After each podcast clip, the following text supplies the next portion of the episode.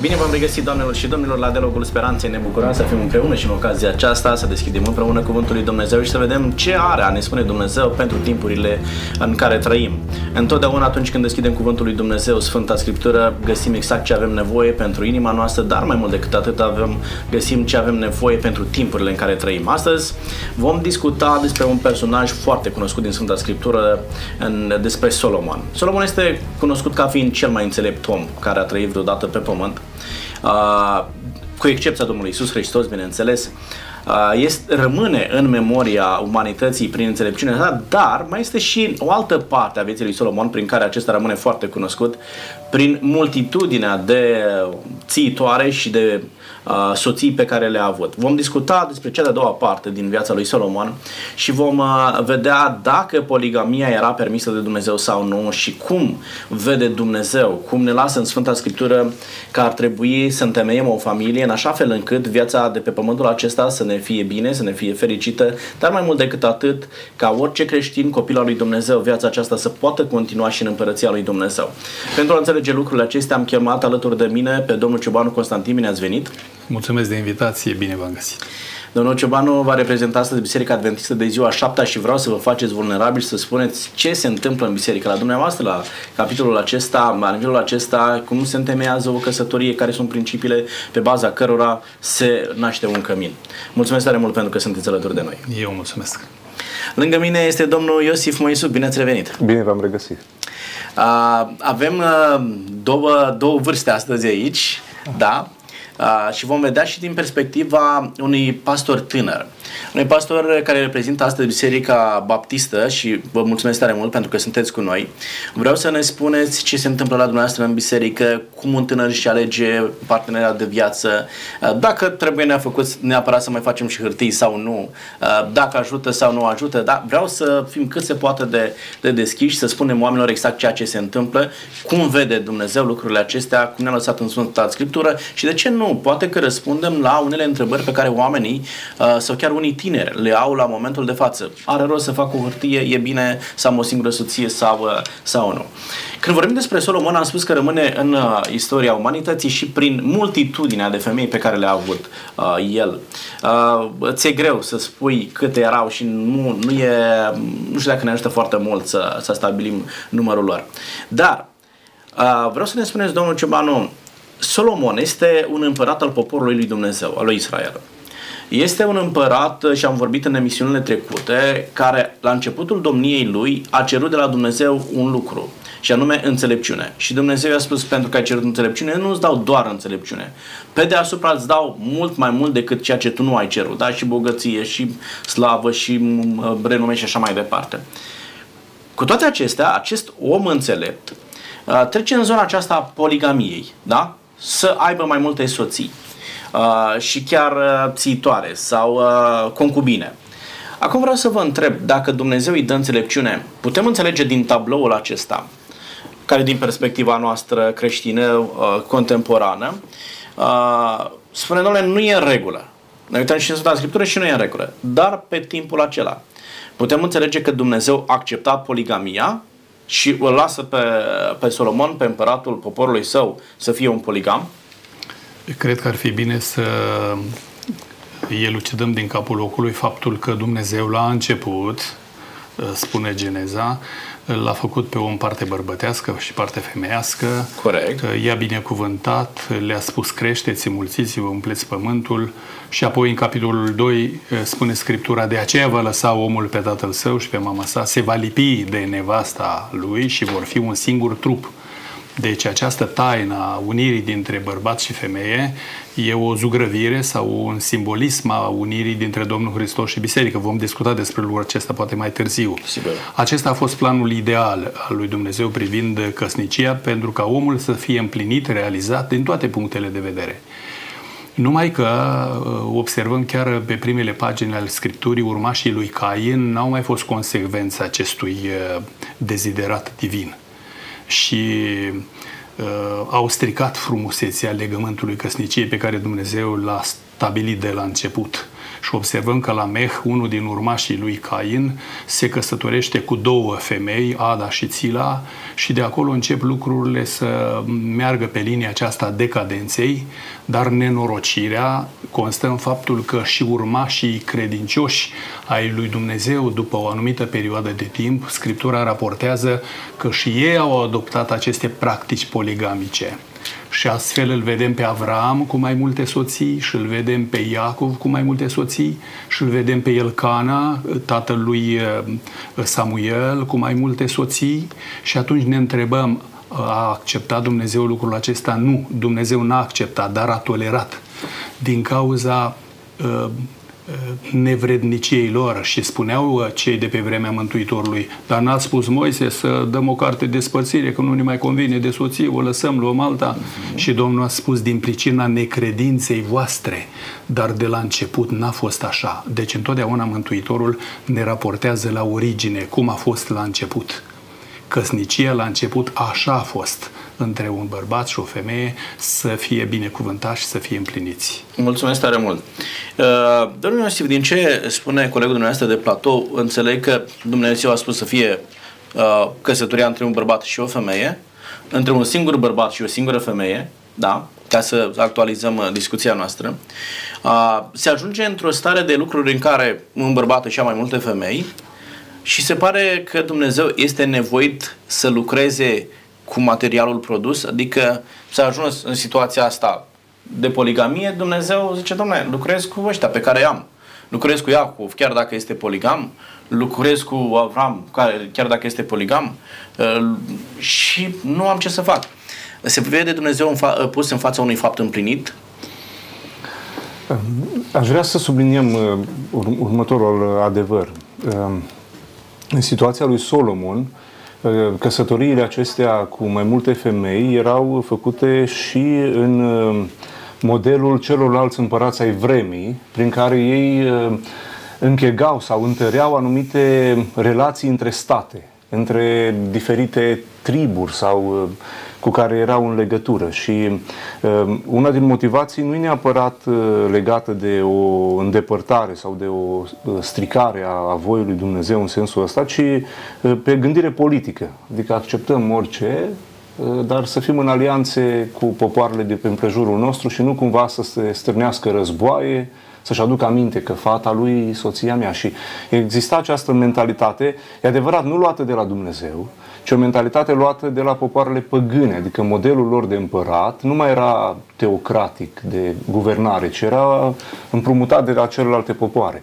Ehm, sunt într-adevăr evidențe că și în popor existau unii oameni care trăiau în poligamie, dar în, în mare sau în, în general, poporul Israel respecta această trăire, un bărbat cu o femeie formează casa, formează căsătoria.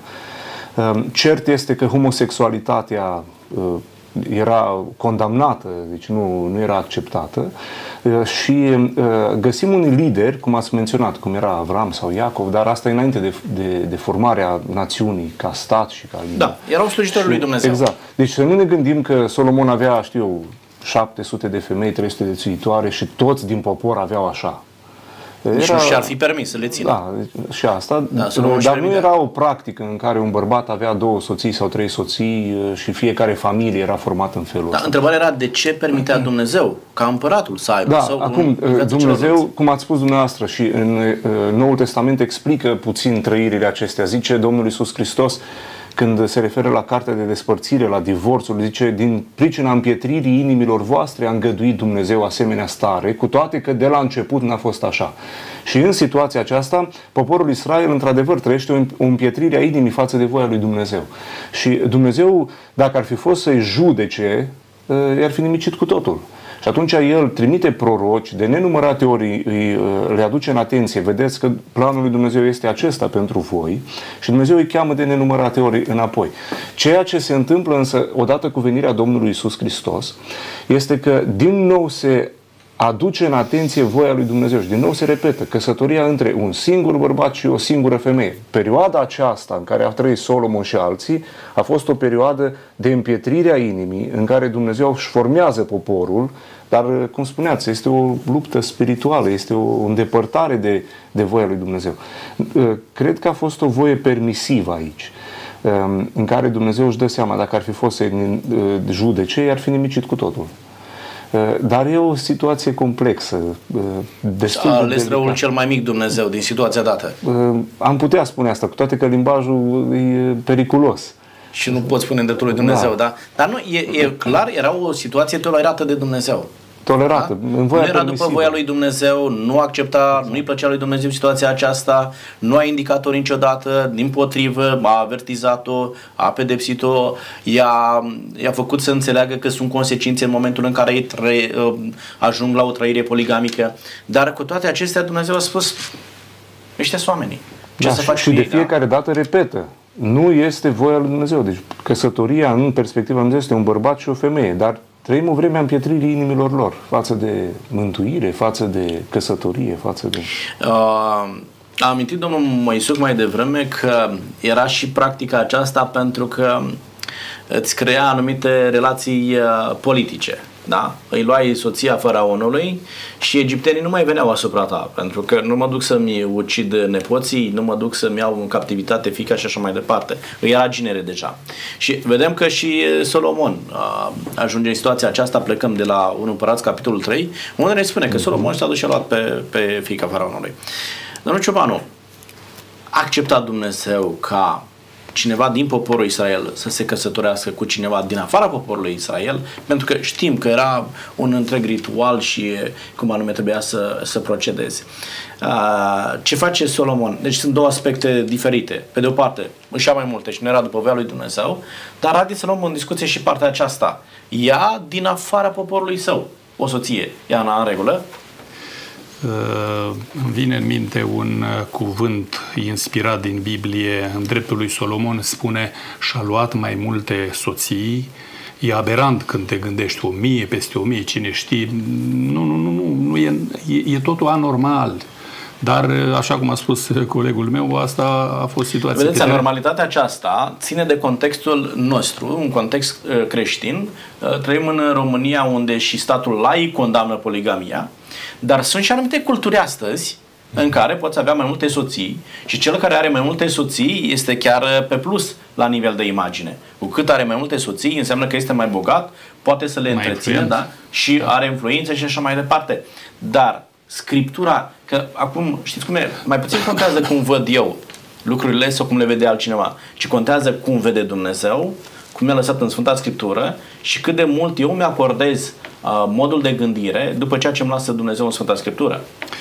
Dumnezeu a dorit să păstreze puritatea în închinare și fericirea lor în viața socială și în viața de cămin,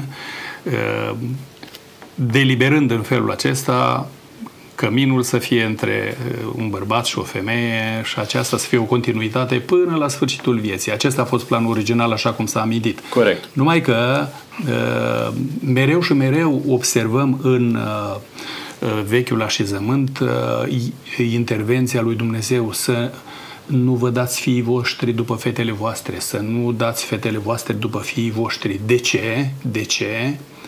Pentru că nu veți putea împlini planul lui Dumnezeu de a fi lumină pentru popoarele din jur în felul acesta. Dacă ne gândim, de exemplu... Adică fetele voastre după fiii lor. După fiii lor. Da. da. Și fiii da. voștri după fetele lor. Dacă da. ne gândim la Samson, dacă el n-a ținut cont de aspectul acesta, ce s-a întâmplat.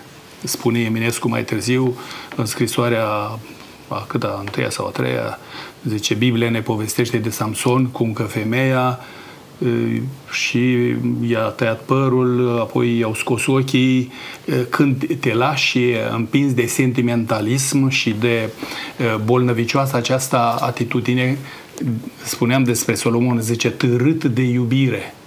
Dar ce fel de iubire? Nu era un agapau, Mai o mult de iubire patimă principială, decât era de- un de iubire. eros, o iubire Da. senzuală, o iubire decadentă. Când cele două nu sunt unite, adică și dragostea principială și dragostea erotică, nu fac casă bună împreună. Și în societatea noastră vedem ce se întâmplă când lucrurile nu merg la unison cele două aspecte. Dacă ne gândim la cei 24.000 de tineri de pe vremea lui uh, Balaam, au fost spânzurați din ce cauză? Pentru că au luat fete moabite și ei, ele i-au împins spre Dumnezeii lor și au stricat frumusețea închinării lui Dumnezeu. Vă dați seama ce masacru, ce genocid aș putea spune. Deci Dumnezeu a fost foarte categoric în privința aceasta, să păstreze puritatea închinării, puritatea poporului în gândire, în trăire, în viață. Acesta a fost planul lui Dumnezeu pentru binele lor. Și spune profetul Ezechiel mai târziu, apropo de discuția noastră de mai înainte, zice, le-am dat și legi care nu erau bune pentru ei. Vedem că în vechiul așezământ apare și consumul de alcool și Dumnezeu îngăduie, adică nu îngăduie, tolerează. De ce? Da. Ei, omul ajunge în decadență și Dumnezeu ia pe om așa în starea în care se află și merge cu el mai departe până când lucrurile Și se... încearcă să-l scoată de acolo, Încearcă da? Planul să-l lui Dumnezeu nu e ridice. să-l distrugă pe om, Exact. și mai degrabă să-l Da. salveze din starea în care se Așa, află. așa și cu uh, căsnicia. Dumnezeu dorește o reabilitare, dar dacă noi co- colaborăm, cooperăm cu Dumnezeu, Da, Dumnezeu nu trece peste voința noastră, Absolut, acesta niciodată. este uh, aspectul de care trebuie să ținem cont, da? Acum, sunt unii Vă rog. care spun ce vremuri fericite să ai mai multe soții și sunt câteva exemple, nu? Părinții lui Samuel, de exemplu, sau... uh, Totuși, când Domnul Iisus Hristos analizează perioada aceasta, este grăitoare analiza lui. Zice împietrirea inimii, adică o vreme în care tu ești împietrit față de voia lui Dumnezeu. Nu poți gusta binecuvântarea unei relații cu Dumnezeu. Și perioada aceasta în care ei au trăit în felul acesta nu erau în voia uh, sfântă a, a, a Creatorului. Uh, chiar de la început Dumnezeu, vedeți, nu a creat mai multe femei pentru Adam. Creatul. Este una singură, Eva, Adam și Eva formează o căsătorie, căsătoria care este oficiată de Dumnezeu în grădina Edenului și este modelul pe care Dumnezeu îl păstrează. Dar toată această uh, îndre- îndepărtare înspre poligamie și alte lucruri uh, care uh, se întâmplă după cădere. După căderea în păcat a În păcat, omului da. și atunci se pervertește, se uh, Denaturează. uh, denaturează ideea aceasta a căsătoriei între un singur bărbat și o singură femeie și vedem istoria aceasta în Vechiul Testament. Însă grăitor este momentul venirii Domnului Isus. Domnul Isus Hristos când vine, El nu zice, e ok, trăiți în continuare în poligamie. Și El zice, a fost o vreme a împietririi inimilor voastre, când Dumnezeu a lucrat în voi ca să vă trezească mintea și sufletul și inima. Dar acum când a venit Hristos, care este Dumnezeu adevărat din Dumnezeu adevărat și ne-a adus viață din belșug, adică semnificație, El ne cheamă și zice, dacă mă iubiți, veți, veți păzi poruncile mele. Și El subliniază de câteva ori în Evanghelie acest adevăr. Căsătoria este între un bărbat și o femeie. De la început, Dumnezeu așa. Și voi acum, care ați gustat viață prin jertfa Domnului Isus, prin credința în El, puteți gusta cu adevărat semnificație, binecuvântare în epoca aceasta a Harului. Eu nu mi-aș dori să mă întorc în vremea împietririi inimii. Deci ar fi, ar fi o dramă să trăiești în vremea împietririi inimii, că atunci ești după mintea ta, după poftele tale, deci nu mai e discernământ spiritual. Și vedeți, poligamia, pe Solomon îl duce în dezastru. Deci la finalul vieții lui unul din cei mai înțelepți oameni ajunge... Nu era chiar atât de fericit să ai mai multe Exact. femei. Când a- ați început să spuneți ce bine era, da, în opinia unora de astăzi. Dar nu cred că erau foarte fericite cele două femei, nici Ana, nici Penina, că se înțepau Exact, toată ziua, da? toată ziua, da. Și nici el Cana când le vedea nu era încântat de Da. să ai situația casa aceasta. dezbinată din pricina unor două femei care... Și chiar dacă s-ar fi înțeles, deci se produc acolo niște lucruri nenaturale, adică Dumnezeu a așezat în mod natural un singur bărbat, o singură femeie. Când încălcăm astea, nu gustăm fericirea. Să nu credeți că ăștia care tot promovează parteneriatul civil în, între uh, LGBTQ și toate astea, ei chiar sunt fericiți. Sau cei care promovează, știu, căsătorii din astea poligame. Că aveam și pe la Iași la un moment dat, unul trăia cu două surori. Uh, Și cumva a ajuns subiect uh, la știri. Uh, Dar nu, oamenii ăștia nu gustă fericirea, împlinirea, la niciun nivel. Deci totul e doar de show, de, dar în interiorul lor există o împietrire față de voia lui Dumnezeu. Asta e clar, O stare. nu e, nu e în regulă. Dar cum e cu cealaltă? De ce să nu iei o soție din un alt popor? De ce nu avea voie? De ce nu era în regulă la Solomon, la israeliți?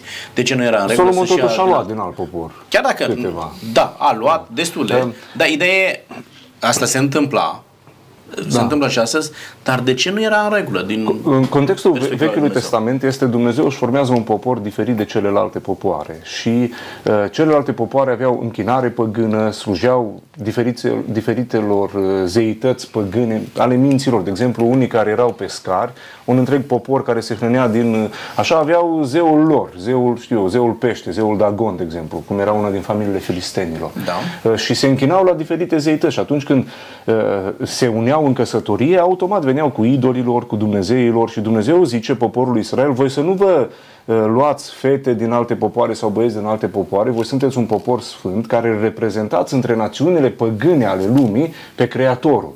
Și atunci în Vechiul Testament exista această reglementare vis-a-vis de căsătorie, cu cine să te căsătorești din partea lui Dumnezeu. În Noul Testament însă nu mai există o asemenea reglementare, pentru că poporul lui Dumnezeu este format din toate națiunile Pământului. Și noi astăzi, de exemplu, nu pot să spun unui român, n-ai voie să te căsătorești cu o Ajungem, ajungem sau... și, și acolo. Trebuie să vedem un pic în, în istorie cum a lucrat Dumnezeu. Acum, Biserica Domnului Isus Hristos este formată din toate națiunile Pământului, din toate limbile Pământului. Sunt provocări, când te căsătorești cu... Dar... Ajungem, ajungem, da. dar aș vrea să lămurim un aspect că, și ce aminteați uh, amândoi mai devreme. Dumnezeu îi învață pe cei din poporul lui să nu-și aleagă soții din alte popoare pentru că intra un conflict la nivel de închinare. Unii se închinau într-un fel, alții în alt fel. Unii aveau o închinare politeistă, da? se închinau la mai mulți zei, da? pe când poporul Israel avea un singur Dumnezeu. Această închinare monoteistă îi făcea special, diferiți de ceilalți, iar ei trebuiau să-și păstreze această unicitate în mijlocul celorlalte popoare. Acum vin și mă întreb pe dumneavoastră, domnul Ciobanu, astăzi, dacă un tânăr de la dumneavoastră din biserică care are un uh, mod de închinare specific, Bisericii Adventiste. Dorește să se căsătorească cu o fată din afara Bisericii Adventiste, indiferent care este cealaltă biserică, sau că fata respectivă nu merge la nicio biserică. Este în regulă, acceptați, oficiați o astfel de căsătorie? Uh, nu oficiem. De ce? Pentru că nu e în planul divin lucrul acesta. Se unesc două stiluri de viață diferite care vor da roade peste timp și aș contribui eu, ca și slujitor bisericesc, la nefericirea lor. Am văzut prea multe exemple când cei doi au spus nu contează dacă suntem din uh, medii diferite, noi ne iubim și se prevalează de această dragoste, în ghilimele zis, că vor uh, reuși să depășească orice impediment. Numai că timpul demonstrează că de fapt uh, personalitatea puternică a unuia sau celuilalt nu cedează și am asistat nu de mult la o tragedie când un bărbat, dându-și seama că nu și-a schimbat soția după mentalitatea lui și ea n-a vrut să accepte, cu toate că s-au căsătorit, uh, religia lui, uh, el a început să evadeze din cămin și ea, distrusă în dragoste, și-a pus capăt zilelor. Deci acolo se ajunge când noi nu respectăm ce spune Dumnezeu. Unul va vrea să meargă la biserică, celălalt va vrea să meargă la distracție. Și vor fi opinii diferite și dureri diferite. Haideți să presupunem că amândoi sunt uh, credincioși. Unul este credincios în biserica lui, celălalt este credincios în uh, biserica pe care o frecventează. Uh, să zicem că sunt și anumite asemănări între cele două biserici pe care le frecventează și unul și uh, celălalt. Nu ar putea totuși să se căsătorească? Îmi vine în minte exemplul lui Ciprian Porumbescu. Spune că s-a îndrăgostit de uh, Berta, o, el era ortodox, Berta catolică și atât de mult tatăl Bertei uh, s-a opus încât uh, căsnicia lor n-a putut avea loc, iar tatăl lui, care era preot ortodox, pledează pentru fiul său înaintea tatălui Bertei, care era preot catolic și a spus copiii se iubesc. De ce vrem noi să ne opunem și să-i facem nefericiți? Acum, întrebarea, știau ei ceva peste timp, părinții, că se pot întâmpla animozități, știau ei? Poate că depinde și de caracter, aici depinde și de cultură, depinde și de uh, modul în care noi ne uh, exersăm uh, autoritatea unul asupra celuilalt. Sunt mulți factori. E posibil să fie 1% și succes, dar de obicei viața demonstrează că lucrurile nu merg bine Și voiam să-mi amintesc mai înainte un fapt și anume cât de scrupulos a fost Dumnezeu și meticulos chiar în ce privește uh, în dreptul preoției. Dumnezeu a spus un preot când se căsătorește, el trebuie să aibă grijă să ia doar o fată fecioară și să o ia din poporul lui Dumnezeu, să nu-i abată inima spre alte culturi, spre alte religii, spre alte gândiri care nu sunt biblice. Uh, și dacă ne gândim pe vremea lui Neemia, spune raportul biblic, că fiul lui uh, marelui preot Eliashib a luat o fată dintr-o altă cultură, dintr-o altă religie și zice Neemia zice, l-am dat afară de la, a spurcat preoția, auziți, legământul sacru, Doamne, a adus aminte ce a făcut. Deci lucrurile erau privite în felul acesta. Și prin extindere, gândindu-ne la preoția universală pe care o Absolut. amintește Petru, da? Voi sunteți o preoție sfântă, o preoție aleasă, un neam sfânt, un popor pe care Dumnezeu și l-a ales să fie a lui pentru fapte bune, înseamnă că fiecare tânăr trebuie să-și ia o soție fecioară. Da? Absolut. Adică asta se, trebuie să se întâmple în fiecare căsătorie și știu că biserica noastră ține la, la elementul acesta al purității în căsătorie, să se căsătorească, să-și păstreze uh, puritatea până la căsătorie și să-și continue în căsnicie un cămin curat, să ții patul curat, zice Pavel. Și nu că suntem exclusiviști, adică e o, o nenorocire dar e un deziderat. E un deziderat divin care vrea să contribuie la fericirea omului și la împlinirea planului divin ca oamenii să aducă o închinare autentică, plăcută lui Dumnezeu, așa cum dorește El. Vor fi nefericiți, adică se vor lupta. Am văzut uh, un uh, film cu o caracatiță uh, cu două capete. S-a născut o anomalie. Și când unul din capete dădea comandă să doarmă, celălalt dădea comandă să meargă. Și caracatița în zbuciumul acesta teribil, în final a clacat. A, a clacat. Deci asta este. Asta se întâmplă. Deci ce spuneți dumneavoastră, partea spirituală este mai importantă chiar decât cea de familie și influențează partea spirituală, familia și nu invers. Da? Nu familia spirituală. Pentru că dacă ambii țin la bisericile din care provin, uh, ori va apărea un conflict acolo, ori cel care ține mai puțin la biserica, la Dumnezeul pe care îl slujește, va ceda uh, pentru celălalt. Și lucrurile se complică foarte mult aici. Bun, mulțumesc! Cum este la dumneavoastră, domnul Iosif Morisu? Aș, aș vrea să subliniez întâi un, un aspect. Um, în Scriptură găsim um, și o binecuvântare sau o fericire pe care Dumnezeu o dă în, într-o stare de feciorie, fără să ajungi vreodată, vreodată să te căsătorești. Mm. Și Sfântul Pavel chiar spune în, în Corinteni, uh, Femeia nemăritată se ocupă de lucrurile Domnului, bărbatul nemăritat se ocupă de lucrurile Domnului și uh, de foarte multe ori se creează în societate sentimentul ăsta. Nu te-ai însurat? Nu prea ai tu ce face. Ești așa, un fel de mâna a doua cumva. Însă în Scriptură vedem că Dumnezeu îi binecuvintează pe cei care aleg sau sunt puși în situația în care să rămână singuri și n-ajung niciodată să se căsătorească. Aș vrea să încurajez zicându-le să rămână credincioși Domnului în sfințenie, în fecioria trupului și a minții lor și să-L slujească pe Dumnezeu cu bucurie în, în biserică și să fie o mărturie în singurătatea lor. Dumnezeu să-i binecuvinteze. În același timp, uh, cuvântul lui Dumnezeu vine și uh, vorbește despre un jug al căsniciei și 2 Corinteni capitolul 6 zice nu vă înjugați la un jug nepotrivit cu cei necredincioși. Întrebarea noastră e foarte interesantă pentru că dacă ne căsătorim cu cei, doar cu cei din religia noastră, și vedeți, noi suntem minorități în, în România, restrângem bazinul ăsta al posibilei partenere de căsătorie foarte mult. Adică, domnule, mă căsătoresc doar cu cei din Biserica Baptistă, dar câte fete sunt în Biserica Baptistă la nivel național? Și atunci hai să merg din oraș în oraș să umblu și când te uiți în, în societate, vezi că sunt diferite concepte așa, biserici care zic, nu e nicio problemă, te poți căsători cu oricine, oricum, nu vezi câte fete sunt, îți place aia, mergi înainte. Însă căsătoria e mult mai mult decât o îmi place. Este, analizezi crezurile celuilalt, te uiți să vezi uh, valorile de credință pe care le are, valorile de viață și când faci pasul înspre căsătorie, îți asumi că el vine cu valorile acestea. De aceea pasajul Sfintelor Scripturi vine și spune, înainte de a vedea religia lui, dacă e baptist, e sigur. Sau dacă e adventist, e sigur, domnule, merge la biserica la care merg eu.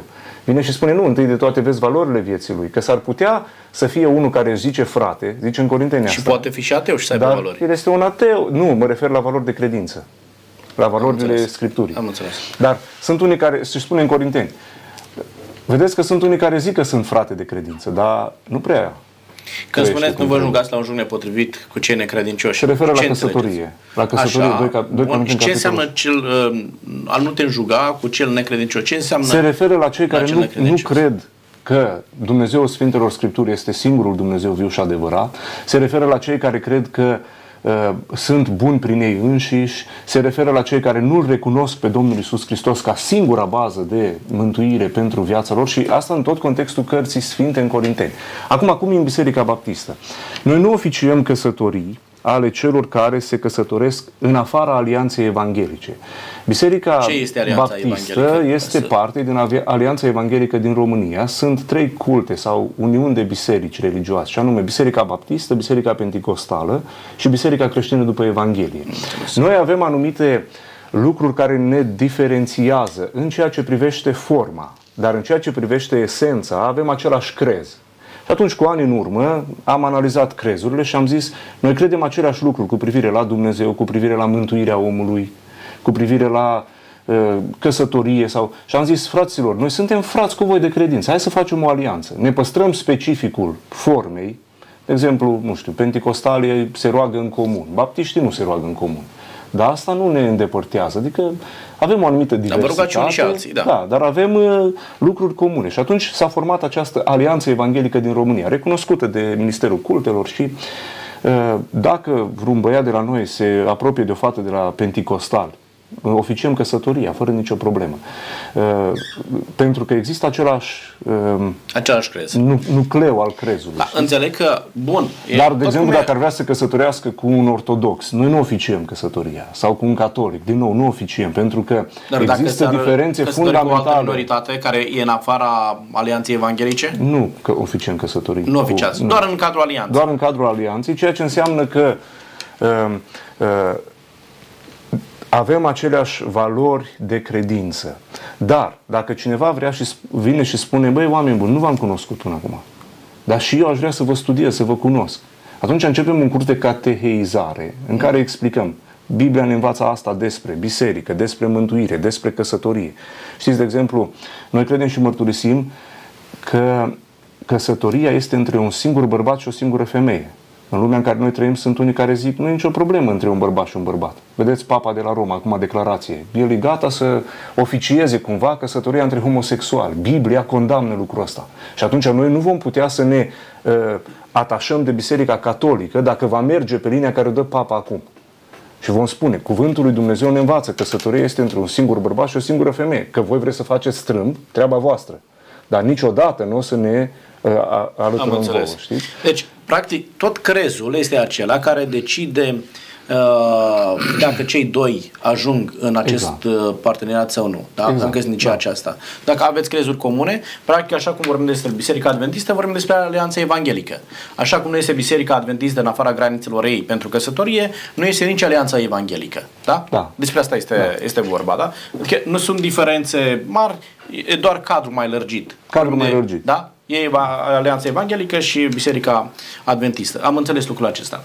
Vă rog, vreți să comentați ceva? Vreau să accentuez încă un aspect și anume, mai ales în societatea postmodernă în care noi trăim, se tinde spre uniformizare, globalizare. Ceea ce voia și Ceaușescu să facă pe vremea lui, toți strânși la bloc și terenurile să dispară satele, să fie pentru agricultură. Și atunci, te gândești, unde mai este frumusețea diversității, pentru că principiul biblic acesta este diversitate în unitate.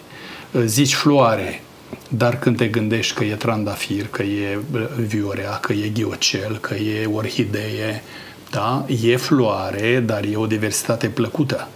Sau dacă te gândești la portul tradițional românesc, să vezi numai portul tradițional românesc peste tot.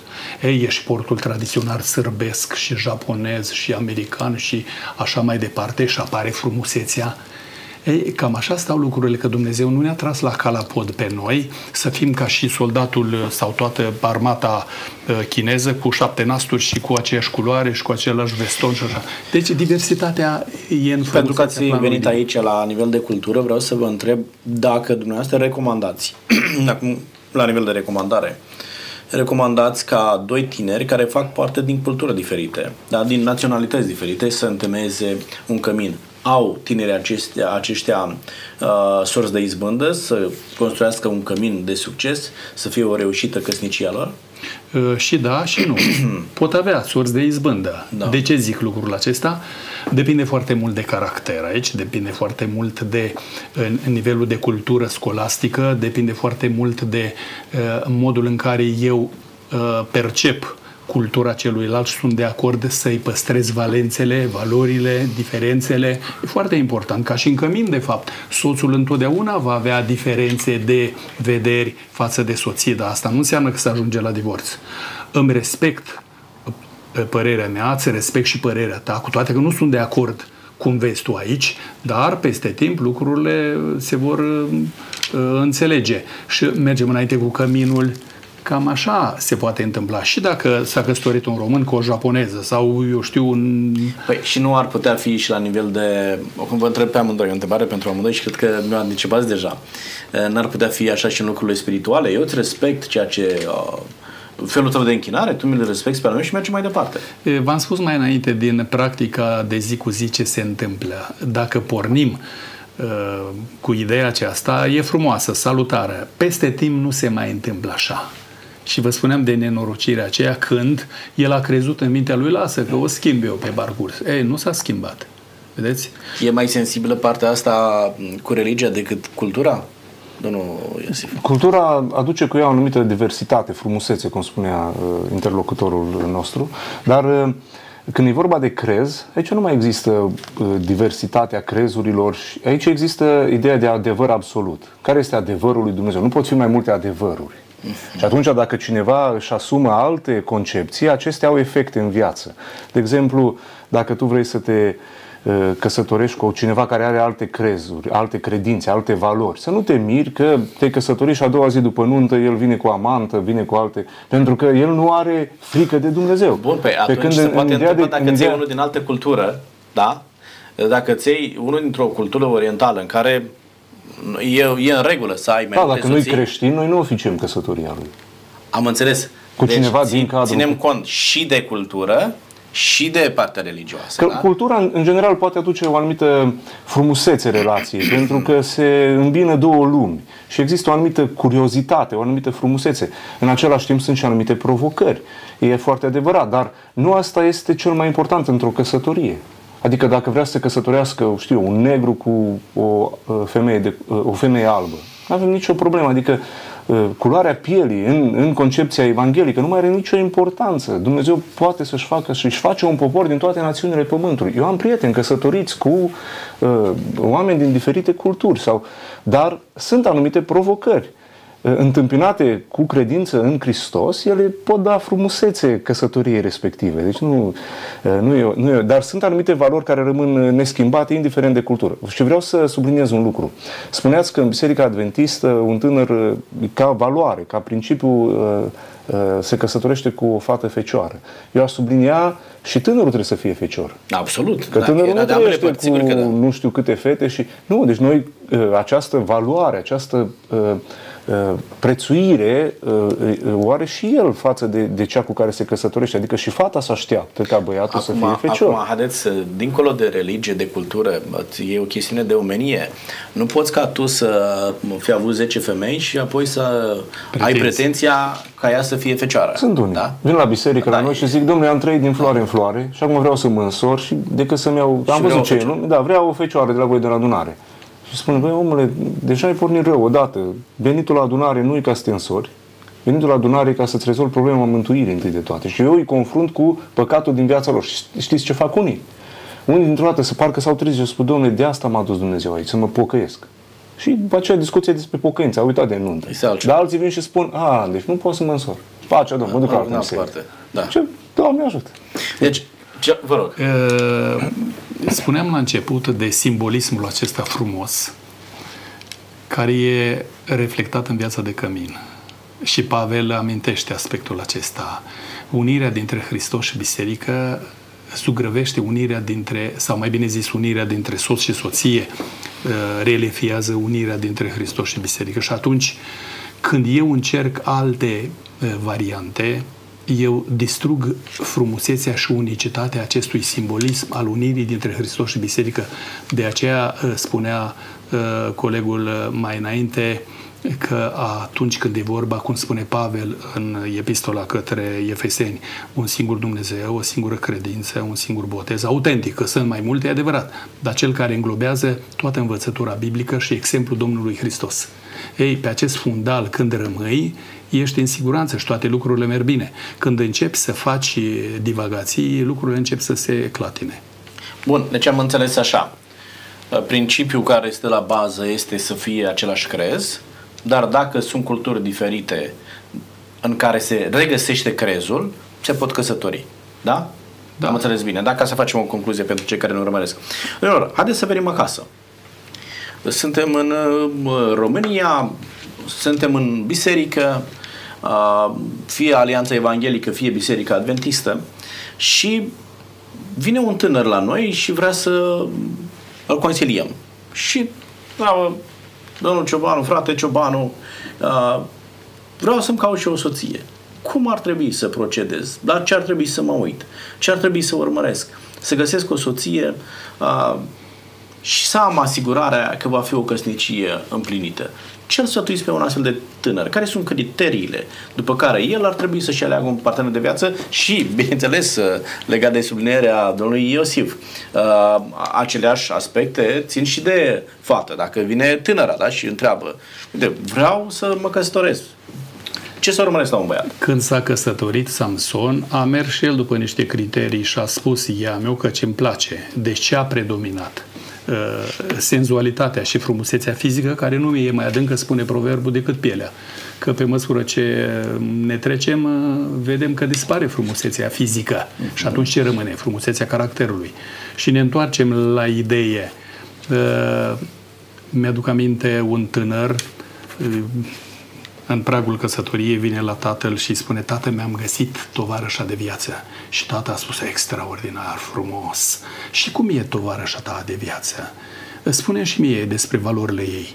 Și tatăl ia o hârtie și un pix și băiatul spune, tată, este de o frumusețe rară.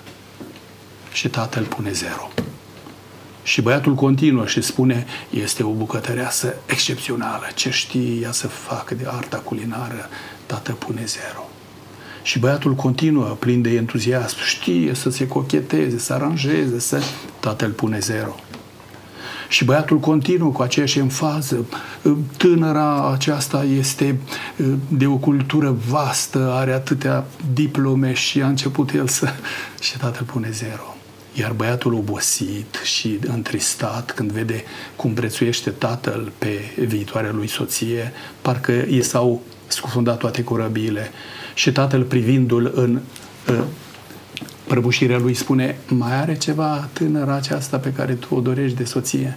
Și băiatul ridică ochii și spune, tată, am uitat să spun ce era mai important. E credincioasă, îl iubește pe Dumnezeu mai mult ca orice. Și tatăl se grăbește și pune în față unul. Zice, asta e valoarea tinerii tale, un milion. Deci când primește valoare un tânăr sau o tânără?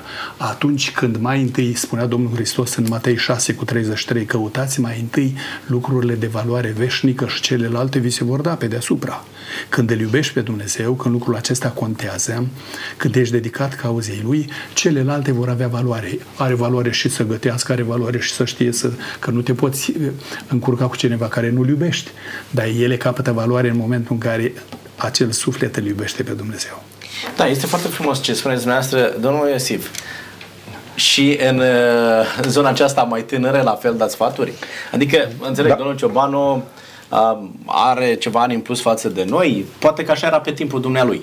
Dar pe timpul dumneavoastră e la fel? Sunt aceleași valori? Dacă domnul Cioban a dat un, uh, o pildă, uh, la fotbal mi-am rupt ligamentele, m-am dus la spital și în timp ce eram așteptam să intru, era o doamnă mai în vârstă lângă mine și am început să dialogăm și am zice despre băiatul ei, m-a întrebat dacă sunt căsătorit. Zic, da, sunt căsătorit, sunt fericit cu soția mea, am două fete. Mm-hmm. Și ea se uită la mine așa cu lacrimi în zice, domnule, băiatul meu n-a avut noroc. Și începe să-mi povestească o dramă din viața băiatului ăsta. Căsătorit, divorțat, a ajuns rău, rău, în depresii, greu și stăteam și mă, mă gândeam când o ascultam și am și spus, Doamnă, căsătoria nu este o chestiune de noroc. Deci nu tragi los în plic la căsătorie. Și ceea ce sfătuiesc pe tineri este deschide bine ochii înainte, analizează lucrurile care țin de credință. Uh, este o femeie, un bărbat credincios Domnului Isus. Credința nu doar declarată de pe buze ca să te impresioneze pe tine, ci o credință prin care tu îl vezi. De aceea, noi, eu îi sfătuiesc pe tine. Nu vă căsătoriți la o săptămână după ce ați văzut o fată și gata, v-a plăcut și ochiul vostru a iubit-o din la început. Nu, ci uh, stați un pic, uh, analizați un grupul de tineret, nu mergeți singuri în oraș, fiți într-un grup de prieteni, vezi cum reacționează la anumite lucruri, începeți să uh, discutați lucruri care țin de credință, vezi cum gândește băiatul ăsta, cum gândește fata asta, apoi analizează trăirea, viața, vezi ce alegeri face. Când sunteți puși în, în, înaintea ispitei de a fura. A fost primul care s-a dus să fure sau a zis, nu, eu mă tem de Dumnezeu. Eu la ce vă zic? Am două fete, să crească fetele mele. Îmi doresc să găsească băiat, Să fie sănătoase. Doamne ajută, mulțumesc. Care să fie credincios.